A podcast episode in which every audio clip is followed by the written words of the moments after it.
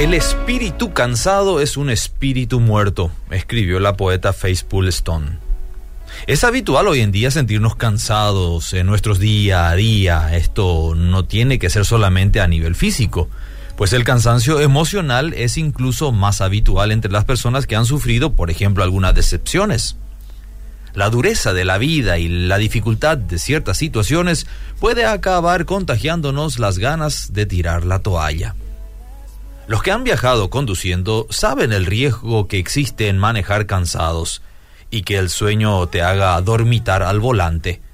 ¿Cuántos accidentes han ocurrido por esa razón? Lo mismo pasa con nuestra vida cristiana. ¿No es cierto que también nos llega el sueño espiritual? Y antes de darnos cuenta, ya hemos cometido el accidente o hemos hecho algo que no deberíamos.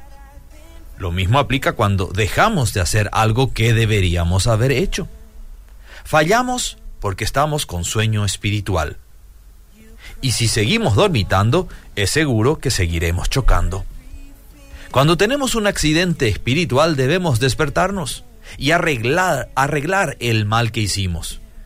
Tenemos la gracia de Dios sobre nuestras vidas, quien en su bondad nos puede perdonar y restaurar por completo. Hay una palabra para ti hoy. La Biblia dice que somos justificados pues por la fe y tenemos paz para con Dios por medio de Jesucristo. Es maravillosa esta justicia divina.